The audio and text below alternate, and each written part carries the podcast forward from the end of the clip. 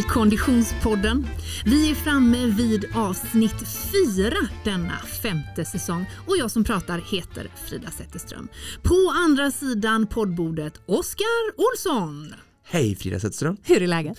Det är mycket bra. Det låter bra det. Läget är grymt. Hur känns det? Har du liksom blivit kompis med namnet Supervasan? Jo men det har jag. Vi var ju lite inne på det innan också just det här Ja. superklassikern, Supervasan, vi vill ha med Vasan i namnet och ja, men det, det, det känns bra. Super är ju ett coolt ord också.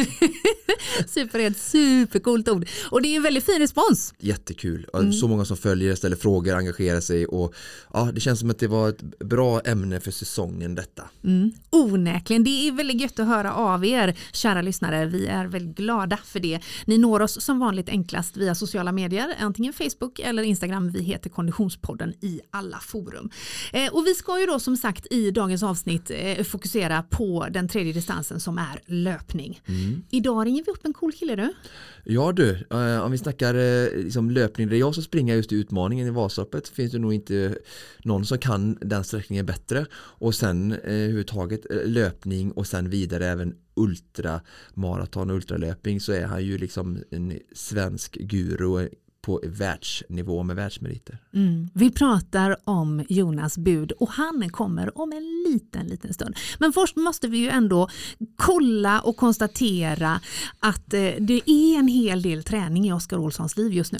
Ja, det är så. Jag, jag, eh, ja, men liksom, det, är också, det är också väldigt tacksamt ska jag säga att göra det här. Det är ett fusk ska jag säga eh, mot andra människors utmaningar. Att jag får ju faktiskt väldigt mycket påhejningar och engagemang både från teamet eh, som vi inte ens har täckt än. Vi kanske ska gå in och prata om det någonting idag. Eh, och sen även framförallt alla våra följare som ger mig massa liksom, påhejningar längs med vägen och följer mig. Så få massa energi och i den energin så blir det också att man känner liksom lite, eller jag känner lite press och vilja att göra bra ifrån mig för att det ska bli liksom inspirationellt, för att hela liksom, utmaningen ska bli rättvis och bra. Eh, så det, det är förhållandevis enkelt att komma till träningen och eh, helgen som var kantrades med eh, mycket svett, eh, glädje och eh, sportdryck. Just det, bra där. Men och det är ju faktiskt så att det här är ju lite av ett, ett tips också till Konditionspoddens lyssnare tänker jag att det här med att göra träningen publik, man behöver naturligtvis inte ha en sån jättepublik som vi har i, i, i ditt träningsfall men man brukar skoja om att säga att ligger inte träningen på Instagram har det inte hänt men Nej. det ligger ju någonting i det där att man kanske pushar sig själv lite mer. Ja, och jag skriver det, eller jag får mycket faktiskt kommentarer även på min privata O23 att ja, du är en sån inspiration och tack och sådär. Och, Ja. Alltså alla människor utifrån, även om man har ett litet konto eller jättestort konto eller vad det än är, så i vår närhet om man inte har något konto, vi kan alltid inspirera varandra. Så att det, är det, jag älskar det, alltså Ja. att människor, Put it out there. ja, för vi inspirerar varandra. Mm, må det vara eh, vad som eh, så länge vi rör på oss helt enkelt. Men som sagt, i dagens avsnitt så fokuserar vi på löpning med Jonas Bud.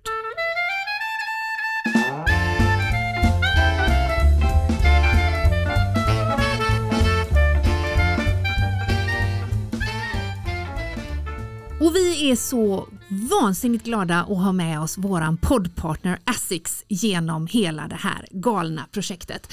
Eh, Jag vet Oskar att i eh, förra avsnittet så fick vi reda på att du kommer att springa eh, distansen mellan Sälen och Mora i Fuji Trabuco Pro Korrekt. den Asics-dojan som är den trailskon som du är, mest förtjust i just nu. Men jag vet att du har tittat på en annan eller testat en annan helt nyligen. Absolut, och eh, det är verkligen liksom eh, tydligt tecken på först eh, vilket liksom kliv tycker jag de har tagit just i, i trail-segmentet, eh, hur utökat och, och liksom eh, edge de har fått där nu också. För att eh, det är ju mer och mer nu att de, de pratar verkligen om hur de har alla skor för rätt tillfälle. Och jag berättade i förra avsnittet, jag hade liksom kört intervaller i en, en snabb eh, liksom fast twitch sko med, liksom, ja, men lätt så som den ska vara för asfaltsracer. Och, och, men nu de här, det jag håller på med nu är ju verkligen för traillöpning. Och Trabukon är ju varit liksom min swimrun sko där jag har liksom haft extremt bra grepp. Och eh, eh, varit så himla bra för just swimrun som är liksom min, min nisch men även en bra sko som, jag, som, som gör att jag använder den på ultran att den är 270 gram så det är ganska lätt för att vara en distanssko mm. men också jätteskön att springa i den är blöt tycker jag i och med sin eh, innersula och liksom hur den är uppbyggd så eh, det är valet där men nu har jag då testat en eh, en annan som heter Fuji Trabuco Sky mm. som är väl kan man säga liksom en, en liten vidareutveckling eh, av den fast liksom den ska vara snabbare och liksom lite hårdare eh, lite mer tävlingssko för trail kan man säga. Ah. Och så här riktar den sig, jag, jag ska testa den för swimrun också, jag har inte riktigt gjort det än men jag är helt övertygad att den kommer vara grym där också. Mm. Och då skulle jag nog ha den skon till lite kortare tävlingar, en till tre timmar mm. och sen skulle proen gå till lite längre och liksom där mitt alltid huvudfokus har varit Ötjö och, och liksom den typen av tävlingar. Mm. Men den jag testar nu då som sagt eh, Fuji Trabuco Sky, mm. samma namn. Och den väger 220 gram mm. istället mm. för 270, ganska mm. stor skillnad i skosammanhang. Ja. Och det känner jag bara redan jag får på den, liksom hur liksom, löpkänslan höjs ytterligare, man känner sig snabb, den är följsam, liksom allting det här som en snabb sko ska ha. Ja. Och eh, alltså hur vi, vi tittar på olika typer av sportmärken eh, eller produkter överhuvudtaget så, så tycker jag liksom man, man, kan känna nästan lite för jag, jag, har testat väldigt mycket olika produkter inom swimrun. Och samma sak är det, är det där att när jag, jag märker när eh, tillverkaren har lyssnat på eh, liksom utövare ah, som är i, i toppen i respektive liksom, segment eller idrott och den här skon vet jag är framtagen tillsammans med Javier Tevenard mm. en fransk elitlöpare som har vunnit UTMB mm. en av världens mm. största ultramaraton som mm. går i Frankrike och Italien som är 170 kilometer, hör och häpna men många vet vad UTMB är, vet inte det så kan ni googla lite mer men ja. ett väldigt ärorikt lopp och han har vunnit det tre gånger ja. och han har varit med i framtagandet av detta då liksom och såklart gett sin feedback och det är då man får när man gör på det sättet och jobbar på det sättet som tillverkade den absolut bästa skon anser jag. Och eh, vad ska vi säga mer, alltså den är, som sagt, den är lätt och det, deras fokus eh, från ASSIs sida har ju varit på alltså, vikten och sen även eh, dräneringen. Mm. Alltså trail är ju mycket liksom eh, blött och klafsigt, det kan bli liksom mycket, ja det kan regna mm. alltså, i alla olika typer av väder och då vill man ha en bra dränering och det är därför jag också tror att den kommer vara väldigt bra för, för just swimrun. Mm. Men dräneringen har de gjort genom att de har små små hål i sula och mesh som ska liksom på ett enkelt och bra sätt liksom trycka ut vatten ur skor eh, och det känner jag verkligen liksom, det funkar svinbra själva dräneringen där mm, och det är ju mm också någonting som jag tror inte har varit så vanligt förut på mm. och det, trailskor och det har vi som har varit swimrunners länge fått liksom erfara och lära oss liksom för att vi har tagit trailskor från trailmarknaden ut i ännu tuffare miljöer liksom mm. i swimrun mm. och, och, då har man sett liksom lite brister eller utmaningar som trailskotillverkare har mm. Men, men så det är grymt så att eh, jag har den för liksom du vet lätta snabba mm. trailpass jag kör backintervaller i den jag vill mm. ha liksom springa fort upp och sen öva på mycket snabbt ner nästan lika bra grepp som, som eh, proen mm. eh, de har verkligen tagit ett kliv där också eh, greppmässigt Asics så att eh, Fuji Trabuco Sky tycker jag ni ska kika på om ni vill ha en snabb trailsko för tävling och intervall. Mm. Eh, grymt nöjd är jag. Bra, tack för det tipset. Mm. Och tack så mycket Asics.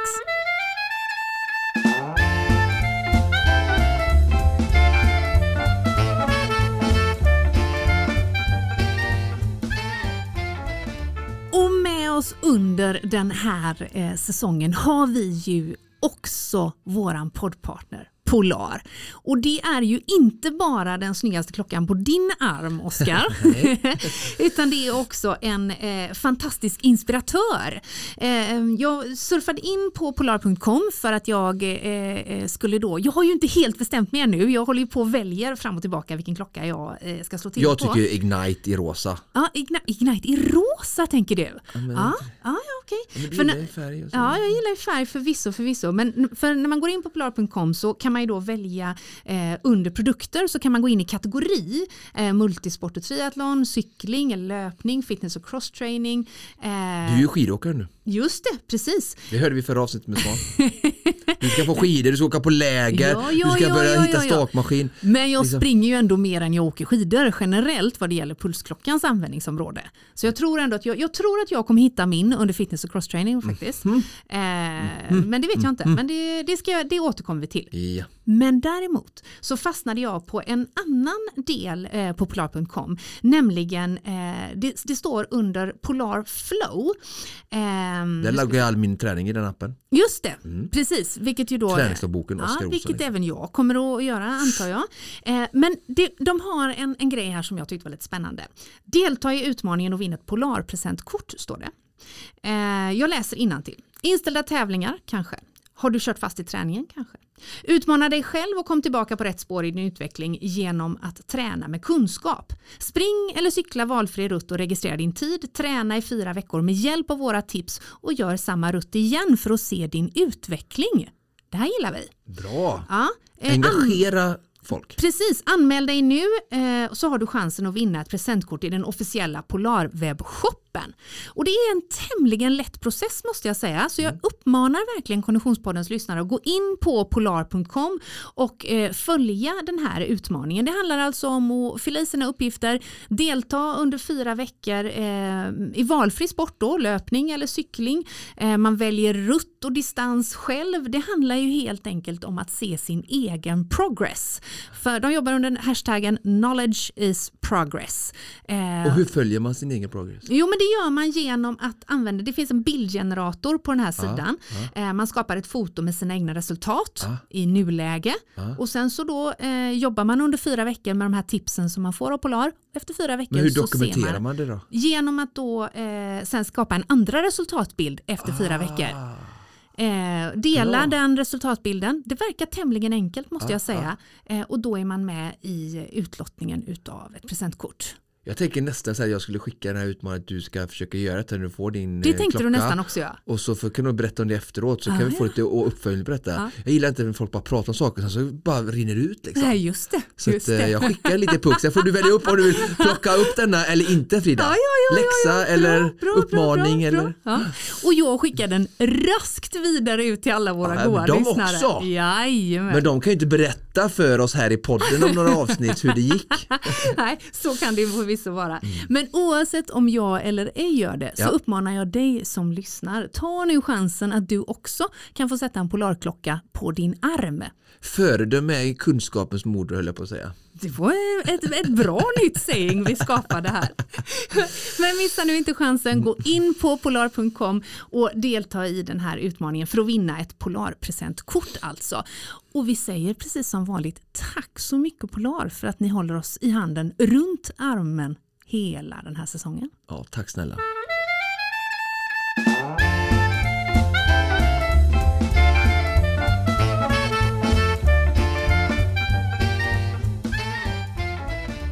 Och då säger vi hej och välkommen till Konditionspodden Jonas Bud. Mm, tackar, tackar. Hur är läget Jonas? Jo då, det är riktigt bra faktiskt. Vi har ju kopplat upp oss på länk hela vägen upp till Mora, upp till ifrån Göteborgs sett. Eh, här hos oss är det idag en strålande septemberdag. Hur är det hos dig Jonas? Ah, det här är ganska eh, grått och mulet idag faktiskt, men ingen regn i alla fall. Men det är genomgrått allting. Det är så? Ja, okej. Ja. Var befinner du dig nu någonstans?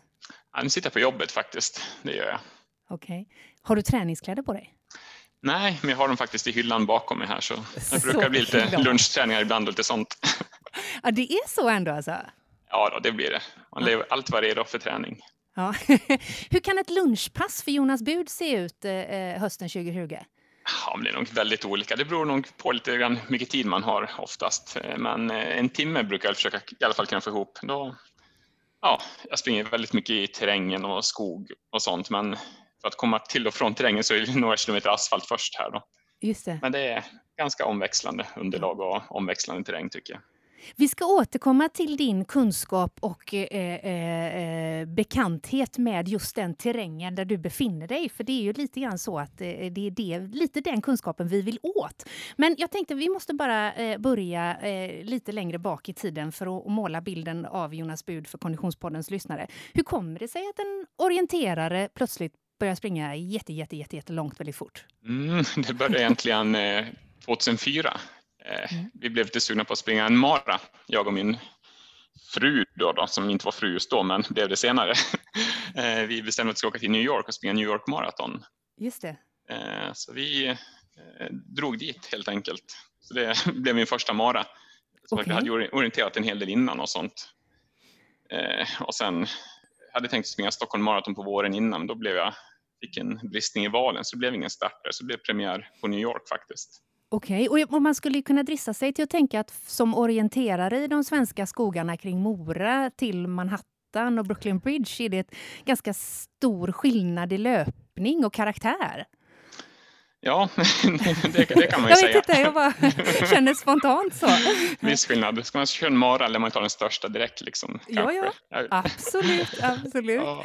Och vad var det som du blev biten av då, då förutom New York? Ja, men det, det gick ju jättebra. Jag hade ju sprungit Lidingöloppet och sånt innan och sen eh, stod man på startlinjen med, jag vet inte, 30, 40, 50 000 andra. Så eh, det gick jättebra. Jag sprang på 2.36 där och det var ju över all förväntan. Och sen så tänkte man kanske ska prova se om man kan springa fortare på mara. Ja. Och sen så har det blivit några maror till efter det då.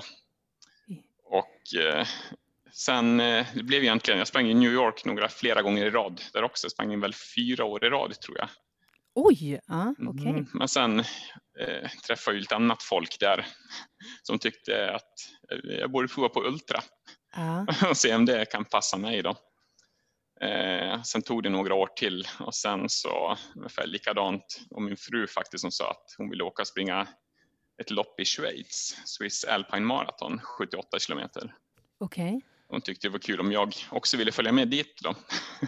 Det kan jag till för tittare som inte vet vad Swiss Alpine Marathon är så är det en av Europas största ultramaratontävlingar och den är knappt 8 kilometer och eh, jätte... 8 mil. Upp, 8 mil, ja precis. Mm. Eh, jättekuperad. Eh, berätta kort om, om Swiss Alpine Marathon som, som tävling. Ja, den går i terräng största del också. Det är lite grusvägar i början och sen den är ju som sagt väldigt kuperad. Den är 2700 höjdmeter man ska ta sammanlagt. Det är ju ofta så, så i Schweiz. Mm. också här, vi, vi börjar i rätt ände nu med Ultima. Vi tar den tuffaste vi kan hitta. mm. Alltså en startare går i mål i Davos då, gör den. Så, det, är en rundbana där då. Och man är upp också på nästan, eh, jag tror man är precis över 2700 meter som högsta punkt också. Oj! Och jag har liksom aldrig varit i Alperna tidigare heller, inte på de höjderna. Så det var ju mycket, mycket nytt att lära sig inför det loppet. Bara, bara Gesundaberget innan? Just det. Ja, precis. Det är 200 höjdmeter en vända. Men, men, Jonas, var någonstans är vi i tiden då när det här sker? Eh, det här måste vara 2008 kanske. Mm, Okej. Okay. Mm. 2007 var det nog, precis. Eh, första bara var 2004, ja. Mm. Just det. Ja. Och, och, är det någonstans här som du liksom inser att eh, eh det här är, är det som du liksom satsar på helhjärtat? Eller? Ja, inte innan loppet i alla fall, för då tycker man ju bara att ska man ens ta sig runt det här? Hur, hur kommer man överleva det här? Ja, Men det är sen... ju det som alla normala människor tänker. Ja. ja. men sen gick ju starten där då. Liksom jag hade bestämt att ta det ganska lugnt i början och sen så eh, gick det ju så pass bra så jag lyckades vinna det första loppet. Oj! Så det... vad, vad sa de där nere då? Ja, de blev lite förvånade de också. Liksom. De visste inte vem jag var. De hade försökt att googlat upp mig lite och sökt vem jag var för något. De hade ju nästan inga, ingen bakgrundsinformation alls. Det stod bara dalmas. ja, precis. Stark dalmas. Hittade ja. lite kanske orienteringsresultat och sånt. Eh, så de blev nog lika chockade som jag blev när jag kom i mål där och lyckades vinna det där då. Vad var det för tid ungefär? Alltså hur länge höll man på? Det är väl, kan det vara sex och en halv timme, någonting sånt. Ja. Kan jag tänka mig att det tog. Mm. Mm. Eh, och sen precis, sen fick man ju prova på det där, om det var bara en nybörjartur. Sen sprang jag året mm. på också då. Och sen har ju du fortsatt göra det. Vad är det, åtta gånger? Precis, åtta segrar i rad har jag på det loppet då. Det, det, är ju ändå en bra svit alltså. Mm, har det varit eh, några som har försökt liksom, i år ska vi försöka ta han eller har det liksom, för att, vad är det som gör att det har blivit en, så, en av Europas största ultramaraton? Ja, det är ju en fantastiskt fin bana liksom. och sen var de var ju ganska tidiga. Eh, de var ju en av de här första riktigt tuffa eh, ultra trail loppen. Så de var ju först kan man nästan säga. Sen nu finns det ju hur mycket lopp som helst i Europa, men de var, men de var ändå väldigt tidiga. Mm. Det är nästan 30 år sedan de, ja det är väl 30 år sedan de sprang sitt första lopp där då. Alltså, men, det har exploderat de sista tio åren, har det kommit hur mycket lopp som helst. Mm, mm. Men Jonas, vad, vad, vad, är det, om du skulle försöka plocka ut essensen av ultramaraton, vad är, vad är, vad är grejen? Vad är det som, eh, eh som får dig att gå igång på det här? Jag tycker det är utmanande. Testa om man liksom klarar av det till att börja med, om man tar sig i mål. Det är, liksom, det, är det många försöker, liksom att ens ta sig i mål. Ja, fast jag, jag, vi måste mm. backa lite på detta Jonas. Du är extremt ödmjuk. Det handlar inte om att ta sig i mål för dig. Man, man vinner inte eh, eh, Swiss Alpine Marathon åtta gånger på raken och, och innehåller världsrekord och gud vet allt om man bara har som ambition att ta sig i mål. Det är inte där vi är. ja, men I början var det lite så. Liksom. Det var ju, man visste inte om man skulle eh, greja det där. Nej. Även andra året, året, det var liksom, när jag körde min andra andra Swiss Alpine, då körde jag i stort sett min andra Ultra också. Liksom. Man var ju nybörjare mm. ett tag där i början innan man körde lite andra lopp. Så ja, I början kan jag säga då gällde det mer eller mindre att ta sig i mål på de här loppen. Okej, okay, ja. Mm. Och det svåra är ju liksom när man startar, då är man ju jättepigg och fräsch. Liksom. Det är först på slutet man blir trött. Ja. Så det gäller ju att inte köra liksom för tufft och för hårt i början, då kommer man ju aldrig i mål. Det vet jag allt om, och det ska jag berätta om sen. vi har ju en liten anekdot som vi ska återkomma till. På just eh, eh, eh Oskars närkontakt med dig eh, och vad den fick för konsekvenser. Men du, eh, eh, om, om, vi tittar på ett ultramaraton och hur du lägger upp det, för just den här eh, liksom, eh, insikten att det handlar om att fördela sin egen energi går ju faktiskt att översätta för oss vanliga dödliga också i löpning och, och, och i, i, bra mycket kortare distanser men som kan vara långa för en själv. Hur, hur, hur, hur ser du på disponering av, av ett lopp? Ja, men det är som du säger, det är jättebra att försöka dela upp det på olika delar. Och mm. just eh, Swiss Alpine, den, är ju, den delade jag upp på tre delar vi tar den som exempel då. Mm. Det var liksom första delen, den var lite plattare, lite nerför och lite, lite snällare helt enkelt. Liksom den här första eh, två och en halv timmen, då ska man liksom eh, lätt ansträngd, liksom bara flyta igenom, inte ta i så jättemycket. Mm. Och sen så börjar den här jättebacken då på 2000 höjdmeter i stort sett i sträck rakt upp för. Mm. Och där vill man ju ändå kunna gå på lite hårdare men inte liksom gå över tröskeln utan ändå lite mer ansträngd får man ju mm. vara där då. Mm. Och sen framförallt just för, jag vet att jag är väldigt bra på att springa ner för att springa bra där det är lite styggt och stenigt. Mm. För den här sista delen då, att jag ska kunna springa på väldigt hårt just den delen. Och man vill absolut inte börja gå när det är nerför och platt. Där ska man ju kunna springa liksom. Just det. Den, den var ju väldigt lätt att dela upp då. Men sen sådana platta lopp, de blir lite Mm. De är lite svårare att hitta liksom någon naturlig avgränsning på. Då. Exakt. Då, då är det oftast mer man får ta kilometrar och försöka dela upp det på det sättet. tycker jag. Mm. Och då kommer vi ju in eh, vidare, en annan viktig här, punkt på karriären tycker jag, Comrades Marathon. Den är väl lite plattare kanske men om ännu möjligt ännu större i ultrasammanhang än vad Swiss Alpine är. Kan du berätta mm. om Comrades Marathon? Ja, precis. Det är ju ett lopp i Sydafrika då på också 89 kilometer ungefär.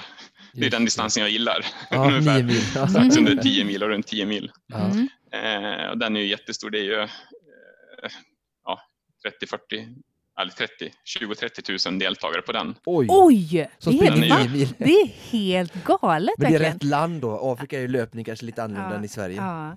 Och visst är det också världens eh, äldsta eller mest eh, eh, anrika ultradistanslopp? Precis, de fyller ju 100 år här alldeles eh, i nästa år blir det väl. Om det blir något jubileum då, då får vi väl mm. se då eh, om de lyckas få till något lopp. Det blir ju inställt i år där också. Just det. Ja, såklart. Men om vi tittar på det, på det loppet då, vad, vad, eh, vad, vad karaktäriserar, förutom att det är extremt många som deltar, det, det loppet? Mm, men det är som sagt det är jättemycket tradition. Det här loppet sänds i sydafrikanskt eh, tv också, då, så det är ju gigantiskt stort. Det är som deras Vasalopp. Just det. Alla löpare i Sydafrika de pratar, liksom, de pratar inte om maratontider utan har du sprungit comrades? Får man frågan där då. Ah. Det, det, vill ju alla helst kunna svara ja på. Och tiden, det, den är egentligen ointressant för de flesta sydafrikaner utan det är bara att man ska ha klarat av det. Då. Härligt! Sympatiskt drag måste jag säga. Ja. Ja, så det är, Ja, Sydafrika är ett Mm. väldigt fint land också så det kanske men, eh, borde vara en, en för svenska konditionsidrottare ta sig ner dit och eh, göra det där häftiga ihop med en semester kanske.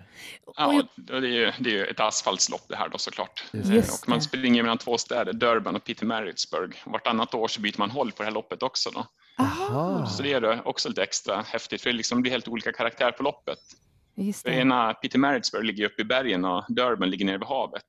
Så ena Ah. gången blir det uprun och andra året blir det downrun. Då. Okej. Så växlar på det sättet. Okej, och eh, 2013, förlåt att jag går in här, men när du hade din bästa placering och var tvåa, var, vilket, var, det, var det down tänker jag då för att du gillar nerför? Nej, faktiskt inte. Nej. I Sydafrika gillar jag uppåt faktiskt. Ja. eh, och det tror jag hänger ihop med lite att eh, jag är lite starkare. Jag är inte Ja. lika snabb som de här maratonlöparna. Jag är lite mer starkare, kan gå på lite hårdare uppför. Då. Just det. Och sen precis, något som är väldigt viktigt i Sydafrika är att man måste vara topp 10. Det är det de pratar om hela tiden. För är man topp 10 då får man ju en riktig guldmedalj i pris också. Då. Oj! Det, det är jätteviktigt och helst då ska man ha en guldmedalj både i ett uppförslopp och ett nedförslopp. Det är då man är liksom en det är då man har lyckats i Comrades. Och du har, har du tre sådana gyllene hemma då, eller? Ja, jag har tre stycken hemma. Två uppför och en nerför. Då. Ja, det är imponerande Jonas. Var har du de guldmedaljerna undrar jag? ja, det, eh, de är hemma. De är i bankfacket, säg. Ja, precis. Men eh, eh, blir de liksom, det kommer en svensk vit löpare på att säga där nere bland eh, duktiga afrikaner, hur, hur, hur är de chockade eller liksom tas, hur tas det emot? Liksom, de tycker det är roligt? Ja, det tycker de väl är ganska kul. Det, ja, i, i, det var ju ganska, jag var ju ganska ensam vit i början där Ah. i täten. Så jag syns ganska tydligt på tv och sånt. Sen är jag Ja, jag ganska mycket det. längre än, längre än dem också. De, de är ju oftast 1,70 långa. Jag är 1,82 eller något sånt. Just det. Så jag är liksom ett huvud längre än alla också. Då, så jag, jag syns ganska tydligt där. Så man blir ju påhejad i alla fall. Ja. Ja, Det, det är roligt. häftigt. Häftigt verkligen. Och sen liksom går vi till Durban sen efter loppet. Folk känner igen en. Var inte, och de kommer fram och hejar och pratar, liksom, Ah. skriver autografer och sånt. Det, det är inte, man är inte så van vid det här hemma i Sverige direkt. Där vågar ingen riktigt gå fram och göra det. Just Nej. Coolt verkligen. Mm. Det är eh, Mm. imponerande meriter. Vad skulle du säga Jonas har varit eh, nycklarna till att det har gått som det har gjort för dig eh, med din löpning? Vad har varit viktigast, eh, vad har varit viktigast för att lyckas? Liksom? Vilka element? Ja, det är nog ändå kontinuitet i löpningen. Liksom att få långa, långa perioder liksom och kunna nöta på. Inte haft så mycket skador genom åren utan byggt ganska långsiktigt tycker jag. Och sen har jag ju kunnat sprungit väldigt mycket också. Liksom, kroppen har klarat av att ta emot all löpningen den har fått. Liksom. Mm, Det mm. tror jag har varit väldigt viktigt. Har du har hållit dig relativt skadefri då genom åren? eller? Ja, det tycker jag. Jag åkte på en stor propp där då i 2000, Mm. ja, för några år sedan. Då. Eh, men annars har det bara varit lite bristningar, lite ont i hälsenan och lite sådana saker. Men inga, inga jättesaker frånsett stressfrakturen på bäckenbenet. Då. Jag vet inte om vi hoppar händelserna i förväg nu, men vi har en, en lyssnarfråga som någon skrev till oss här och frågade just den frågan, hur har du hållit dig skadefri? Och Mm. jag tycker det är kul att stanna där lite och prata kring det. Jag har själv mina egna eh, knep eh, kring sömn, mat och styrketräning. Har du några liksom så här eh, tre, fyra grundpelare som du tycker förutom liksom att lyssna på kroppen eller liksom, vad har varit viktigast för dig för att hålla dig skadefri?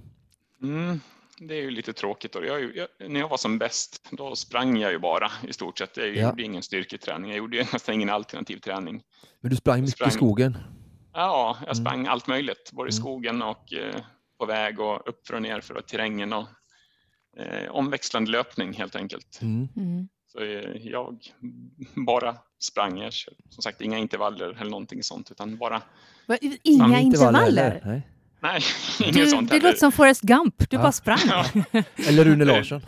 Ja, det är det som är så tråkigt när folk, jag får ju frågan om att folk vill ha, att jag ska hjälpa med träningsprogram och sådana Ja. saker. Ja. Alltså, jag, jag kan inte göra det. Jag har liksom själv aldrig följt något träningsprogram. Och jag, jag har liksom bara liksom sätta upp fingret på morgonen, man knyter på sig skorna. Ah, vad ska vi köra idag? Ska vi springa den rundan eller den rundan? Eller ska vi springa en timme eller tre timmar? Liksom det, är, det är ungefär på den nivån jag bestämt mig när man står på trappen och sticker ut. Det här är ju oerhört intressant Jonas, men tror du, nu, jag, jag bara spånar fritt, men tror du att det till viss del har att göra med vad man väljer att kalla sin träning? För jag tänker att du kanske i den löpningen, när du snurrar på dig skorna på morgonen och kör en timme eller tre timmar.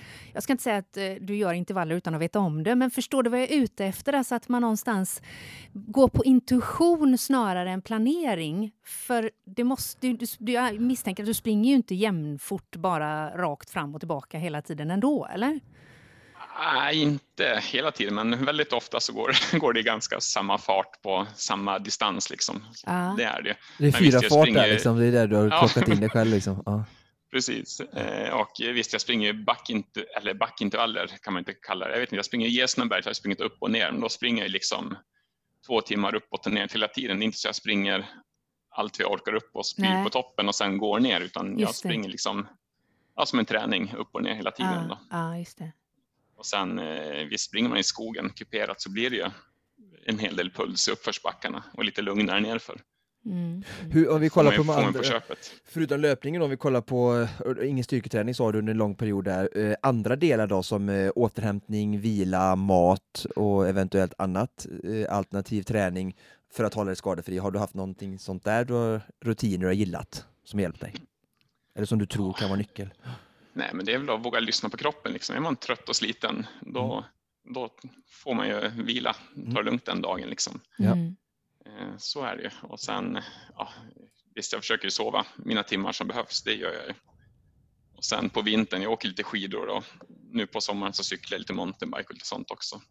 Det har blivit kanske lite bättre med alternativ träning nu på slutet då, men ändå när jag körde som mest, då var det nästan ingen sån alls.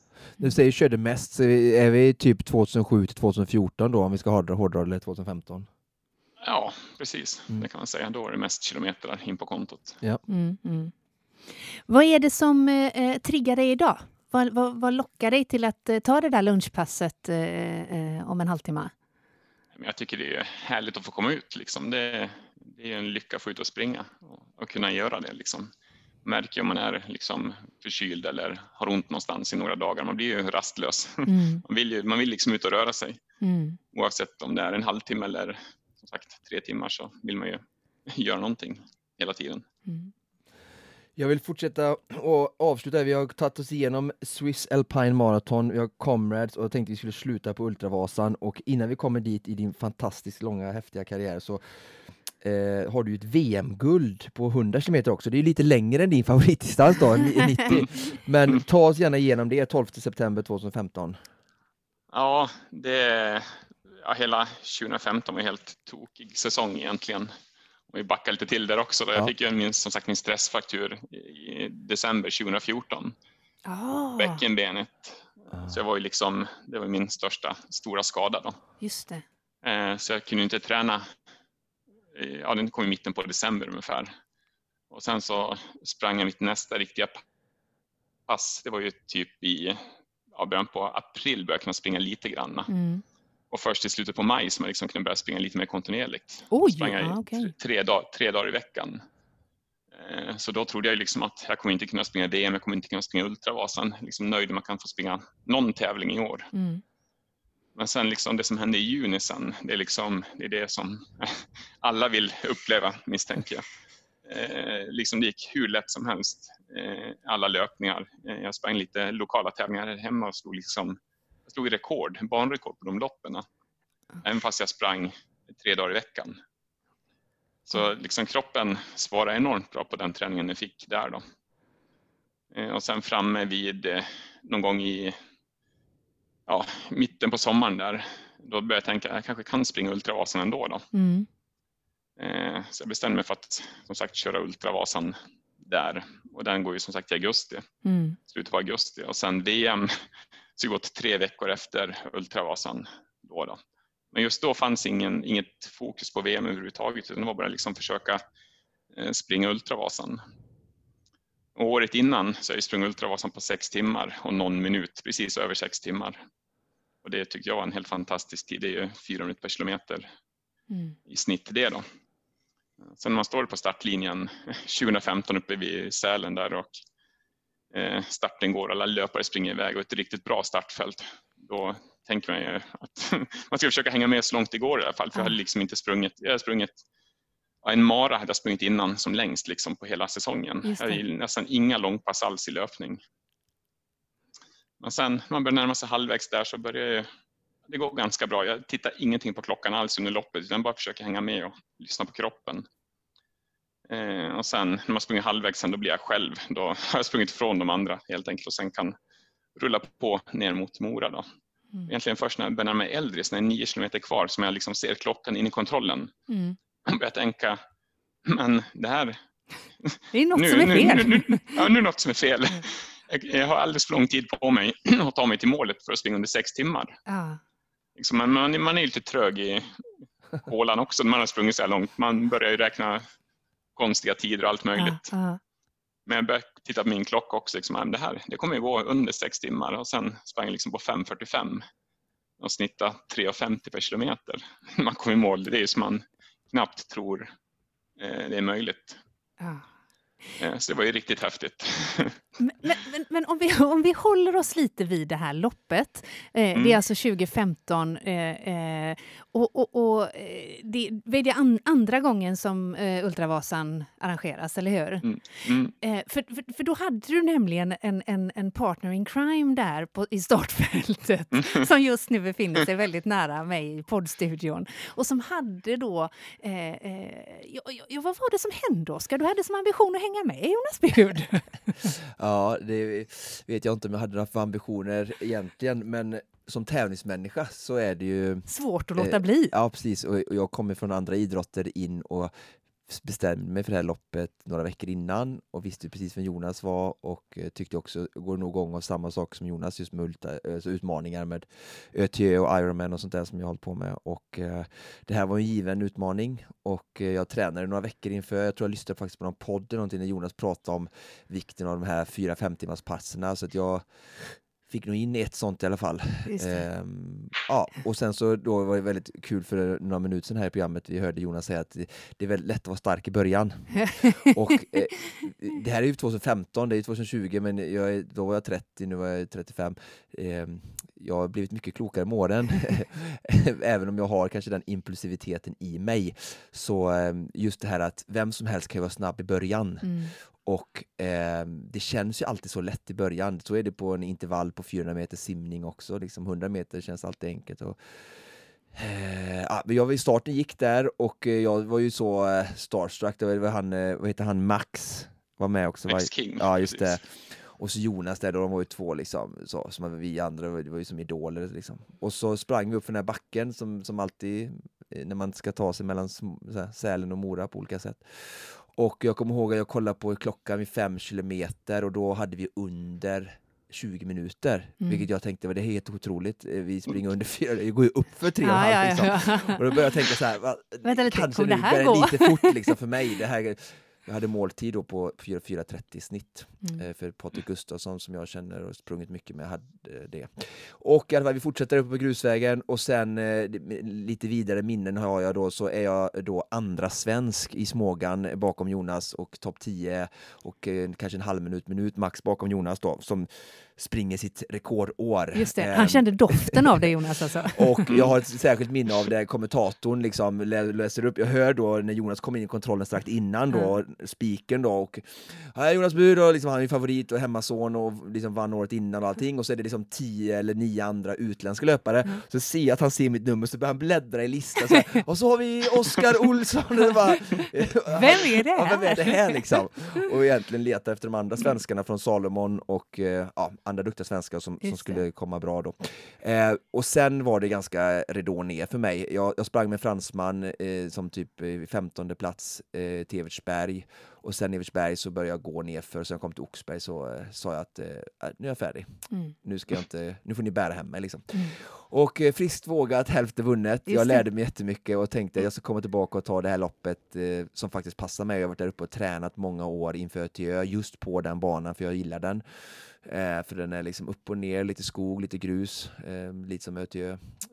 Och, ehm, så att eh, jag ska tillbaka dit någon gång och göra en bra tid. Eh, inte 5.45 har jag inte som ambition, men kanske under 6.30 i alla fall. Mm. Och Patrik Gustafsson då, en rolig grej i det loppet där. Eh, han är ju sprungit Göteborgsvarvet på 1.07 eller till och med under 1.07.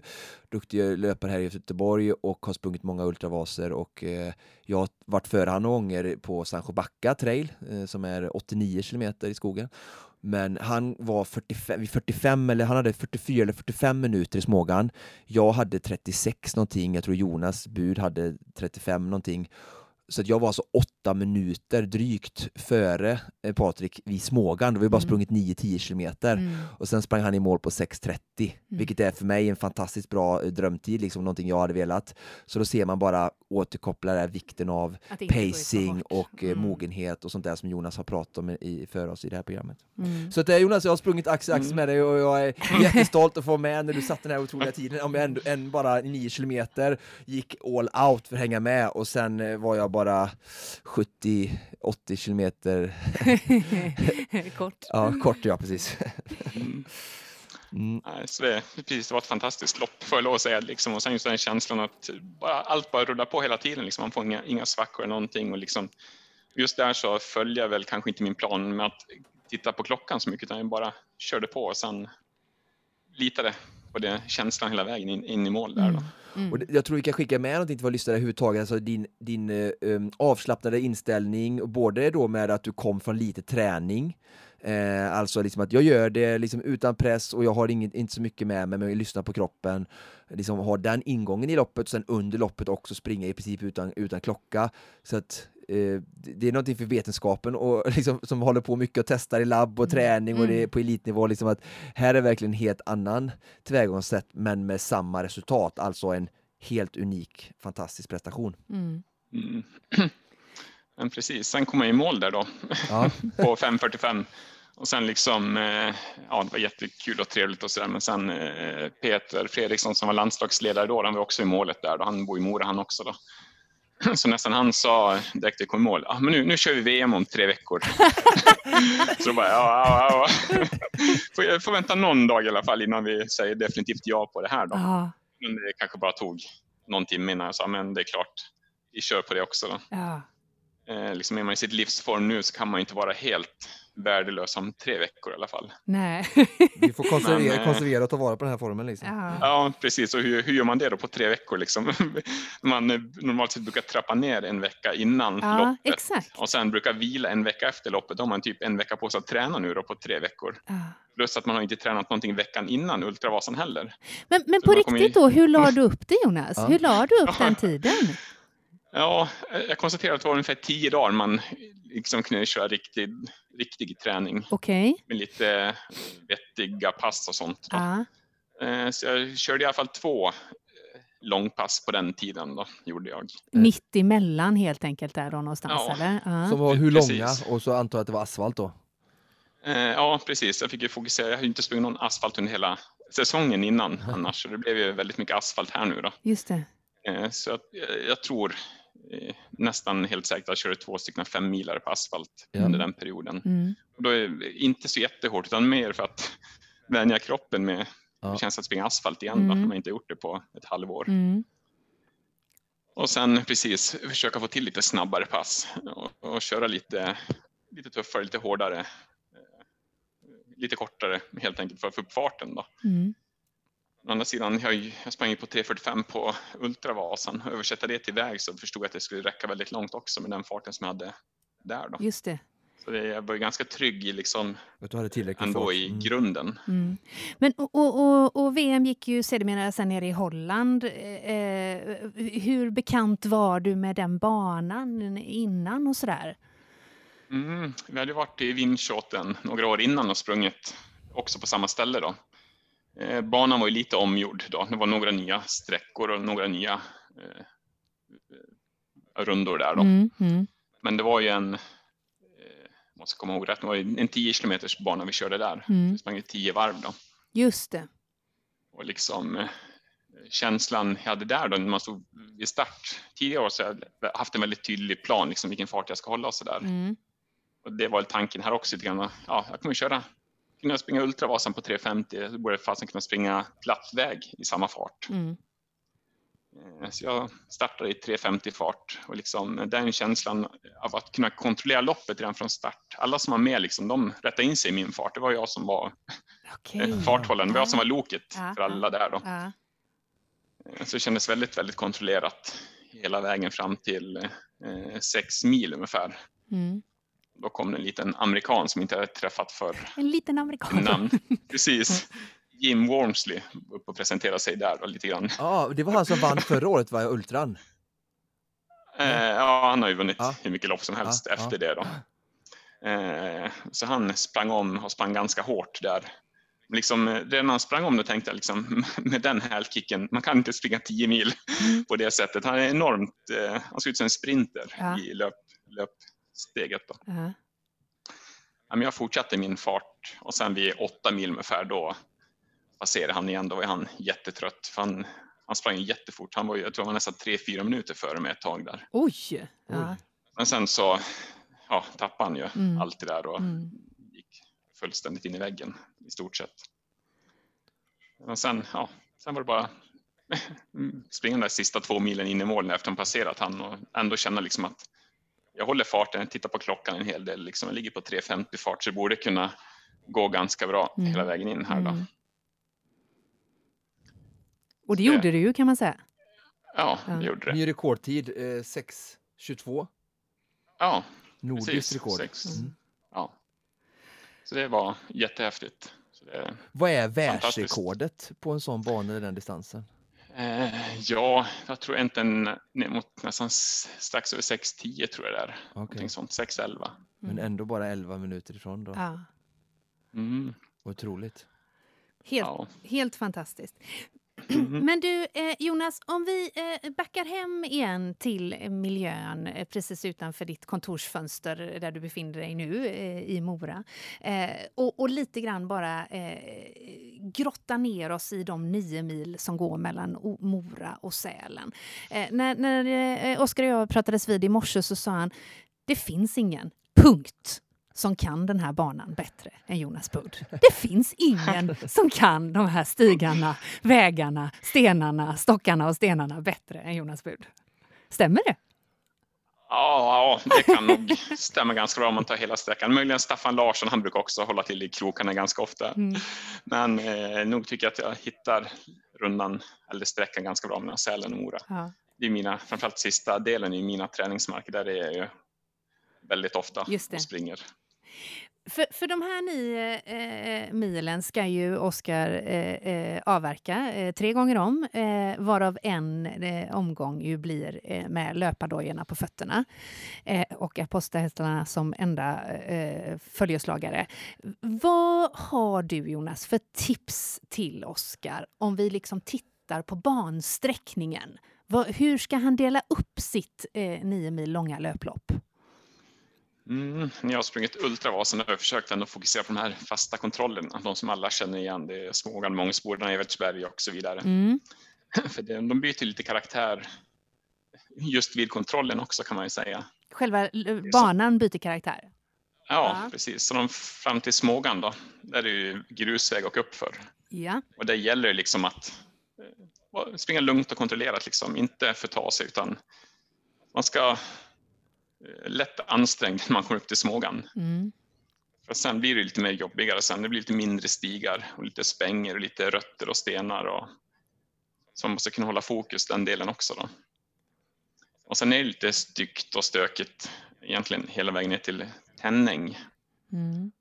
Eh, och sen blir det som sagt lite uppför, som sagt upp till Evertsberg, lite snällare igen då. Det gäller liksom att eh, försöka fokusera på just den delen man är och inte börja tänka för långt fram i banan heller. Att liksom, oj, nu är det jättelångt kvar, nu är det sju mil kvar liksom, utan man får försöka vara här och nu hela tiden när man springer också. Mm. Och tänka att det är ju, ja, och sen ändå vara medveten om att det är ju faktiskt lite snällare sista delen. Och att det är där man vill kunna springa. Man vill inte kunna börja, man vill, man vill inte gå i nedförsbackarna på platten. Då är det bättre att ta det lite lugnare och gå lite uppförsbackarna i början och verkligen ta det lugnt där så man kan hålla fin fart på slutet. Det är där man kan tjäna väldigt mycket tid. Mm, mm. Vad tänker du när du hör Jonas tips? Ja, men det, det, det, är nog lite så som jag eh, själv har gjort när jag sprungit det. Eh, alltså jag har kört, eh, framförallt har jag kört Sälen, Evertsberg flest gånger. Eh, just för att den är så mer alternerande. Den sista biten sen är inte lika givande för mig. så. Men mm. Det är ju som man säger där, eh, väldigt tekniskt parti som jag gillar. 3-4 km efter Smågan ner till Tänning som är efter Mångsbodarna eh, som passar mig bra. Och jag har också delat upp det så, kontroller för kontroller. Det är, det är väldigt tacksamt med den här banan faktiskt och kanske därför den är lite rolig att det blir liksom som ett, ett etapp, etapplopp i loppet. Mm. Till skillnad från att springa 42 km eh, platt asfalt, Stockholm mm. Marathon tycker inte jag är lika roligt. Bara personen jag då, det finns många som gillar det. Mm. Men så det passar mig också att, att ta det del för del och uh, uh, så att, ja, det jag, det jag, Jonas, det jag som sagt, från Tänning upp till Evertsberg tycker jag det är ett enda enda lång uppförsbacke. Liksom. Men det är klart, det är bara att hitta sin lunk där och så mata mm. på och liksom, ja. Jag tycker den där backen från Tänning upp till Risberg, ja. liksom, den, den, den glömmer man lätt av. Ja, liksom. ja, man glömmer av Men den backen är ju jättejobbig. Och speciellt den där de har det här gruset, eller där de kan langa där precis två, tre kilometer innan Risberg. Det är ju verkligen slutklämmen där liksom. Precis tar aldrig slut. Men när man kommer upp för den så har man ju passerat den, då har man ju gött. Check på den. Ja. Nu, nu är det inte så många kvar. Precis, så många, många tänker liksom upp till Evertsberg ja, är det jobbigt, ja. men jag tycker som sagt upp till Risberg, ja. Risberg där, den, den ska inte underskattas. Nej, jag håller med. Vi, vi, får ju anledning att återkomma till dig, eh, tack och lov. Eh, eh, du håller oss i handen till viss del genom det här projektet. Eh, och jag vet att du tidigare sa att du eh, inte brukar dela med dig av, av, träningstips av den enkla anledningen att du inte jobbar så mycket med, med träningsplanering. Men om du ändå skulle försöka skaka fram eh, eh något träningstips eh, till dels till Oskar som ju nu då ger sig på att, att eh, löpa den här banan, men också till våra Konditionspodden-lyssnare som vill ge sig på ultra distanser. Har du något favoritpass eh, att plocka fram? Men det är ju de här långpassen, det är ju det som, de som är nyckelpassen. Liksom. Man måste få till dem. Ah. Och kunna få ut och springa fem mil eller fyra, ah. fem timmar liksom, och kunna få till dem någon gång lite då och då. Exakt. Det är de som är A och O för att klara av det här. Hur tänker du på dem? Du går du ut? Har du med dig energi? Hur lägger du upp dem? Har du någon liksom eller tar du bara på dig skorna? Ja. ja, det är lite så att jag tar bara på mig skorna där också nästan. Eh, visst, någon, en kexchoklad kanske jag tar med mig och sen, jag dricker oftast bara vatten på mina långpass också. Så jag, jag tillför inte så jätte, jättemycket energi på dem heller. Faktiskt. Hur, hur gör du på Ultravasan? Är det vatten och kexchoklad också? Ja, ja, där har jag väl druckit. Tävling då dricker lite mer sportdryck och sådana saker. Ja.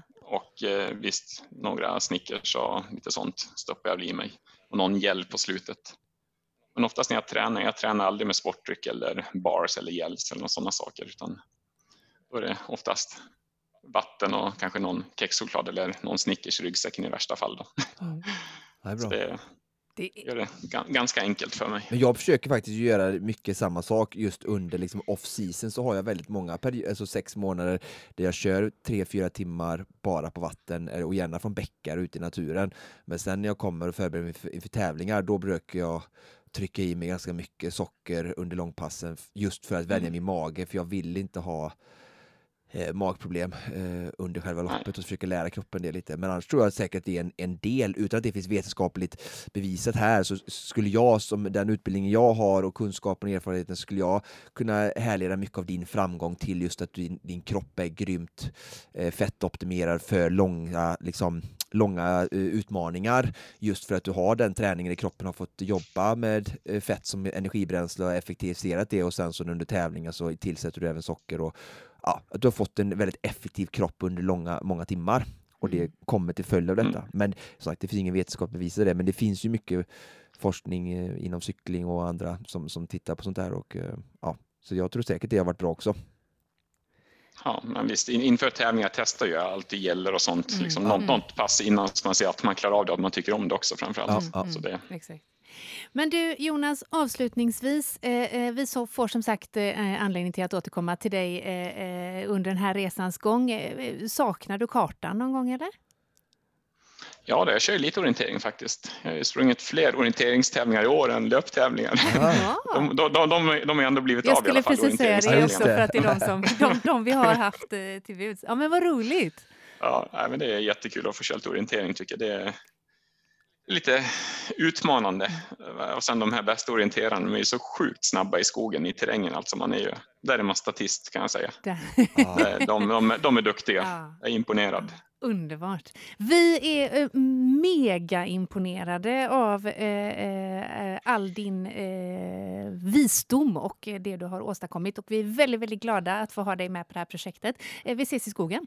Jag hoppas att vi får ja. träffa Jonas eventuellt om han är i eh, samma postnummer som oss när vi kommer upp till Mora där i mitten av oktober. Får vi se om han är hemma. Ja. Ute och springer ett ja. lunchpass kanske. Underbart. Ha det så gott Jonas. Mm, detsamma. Tack, Tack så mycket. Tack snälla. Ja mm, hej. hej. Och där kan vi klippa, säger vi till de som sen klipper. Tack så hemskt mycket Jonas. Du var ja. briljant. Det är ju som gjord för podd. Ja, tackar. Så säger ni till alla. Nej, det har vi verkligen inte, ska säga dig. Du. Ja, men toppen. Ha det så gott Jonas. Bra. Ja, då. Hej. Ha det.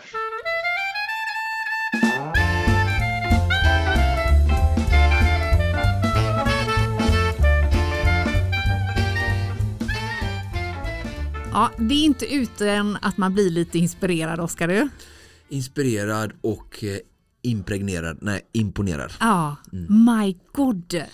Vilken eh, otroligt eh, pragmatisk eh, och harmonisk inställning han har till löpning och sin träning. Mm. Och ödmjuk. Ja, minst sagt. Minst sagt. En, en sann inspiration och en, liksom, har gått sin väg, eh, verkligen sin väg ja. och, och, hittat fram till eh, liksom, ofantliga framgångar. Eh, så att, ja, jättekul och ja, svensk stolthet. Mm. Definitivt. Känner du att du också fick med dig eh, lite mer eh, inför den tredje distansen? Av, eh... Ja absolut. Och så här, när, han, när han pratade om så här, ah, men så kom jag till Eversberg så var alla borta, så sprang jag bara på. och, och liksom, eh, jag bara, så där styrkan han måste känna ja. där och så stark han var så kan jag hitta inspiration av hans prestation som kommer föda min trötthet mm. att bara mata. Jag kommer tänka på han när jag börjar springa ner från Eversberg säga ja. okej okay, nu är det bara 43 kilometer kvar på en väldigt lång dag. Eh, nu matar vi Oskar, kom igen, Just jag är stark. Bang, bang, bang. Jonas Bud har sprungit här, du är stark. Fantastiskt. Mm. Vi ser fram emot eh, den stunden. Eh, och Från husbilen. målgången. Ja. Eh, eh, och vi kommer såklart att delge dig som lyssnar detta så småningom. Men detta Följ. var allt vi hade att bjuda på för den här veckan. Om en vecka är vi såklart tillbaka igen. Tack för att du har lyssnat. Precis som vanligt eh, produceras Konditionspodden av Fredag. Connect Brands with People.